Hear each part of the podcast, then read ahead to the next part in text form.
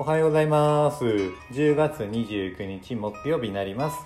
えー皆さん今日も聞いていただきましてありがとうございます。パーソナリティのともきです。今日のタイトルはですね朝の気づきですね。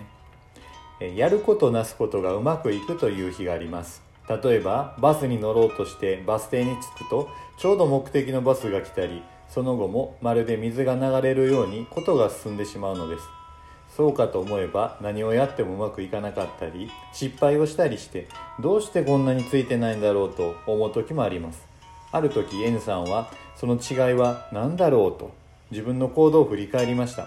そしてことがうまく進んだ日は目の前のやるべき作業をさっと処理していたことに気づいたのです。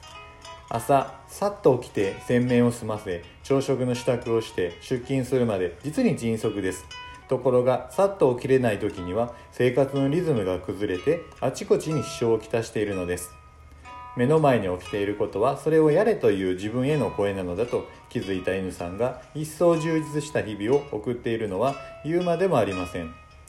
今日の心がけ気づいたことをさっと処理しましょう。うんそうですよね。こうなかなかですね逆にこううまくいかない時って何やってもこううまくいかないんですよね。でそれってやっぱ朝起きた時からこう始まっててやっぱりその前日から来てるもんなんですけども前日例えばこうお酒飲み過ぎたりとかですね、えー、だらだらして夜遅くまでなった時次の日って起きるのがおのずと遅くなったりして。でそこから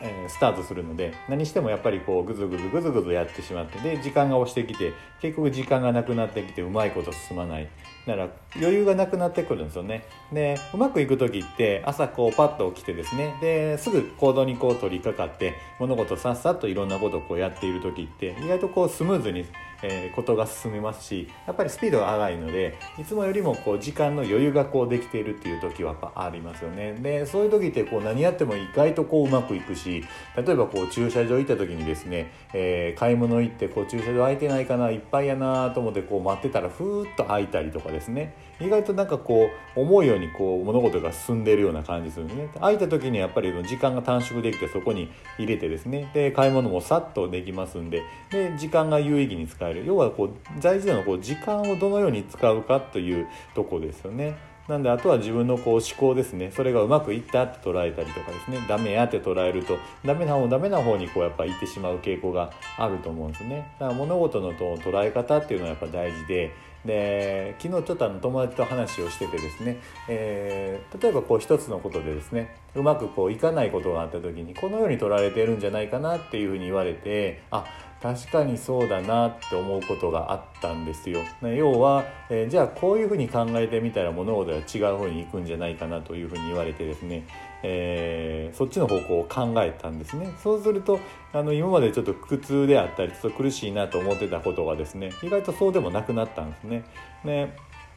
やっぱりこうよく言われるのが自分のやっぱり思考で考えていることがその通り現実になっていくというのは確かにこうあるなと思ってですねだから自分がどのようにこうあの道を切り開いていきたいのかどうかとかですね自分どういうふうな人生を今からこう過ごしていきたいかっていうのはこう自分で決めたら自分その通りになると。いう形ですね。だから今ある現実っていうのはやっぱりこう自分が作り出しているもの。ということですよね。なんでより自分がやっぱりいい生活、満足いく幸せな生活をこう思い浮かべているとその通りにこうなっていくと。そうするとやっぱりこうまあこの朝の気づきではないんですけどこうやっぱ起きた時にやっぱりこうスムーズに物事が進んでいくというところにあるかと思います。うん、なんでまあねこういった朝の気づき朝の行動早起きして、えーテキパキと行動すると、まあ、気づいた時にさっと物事を処理していくっていうのが一番こう大事なんじゃないかなというとこですね。うん。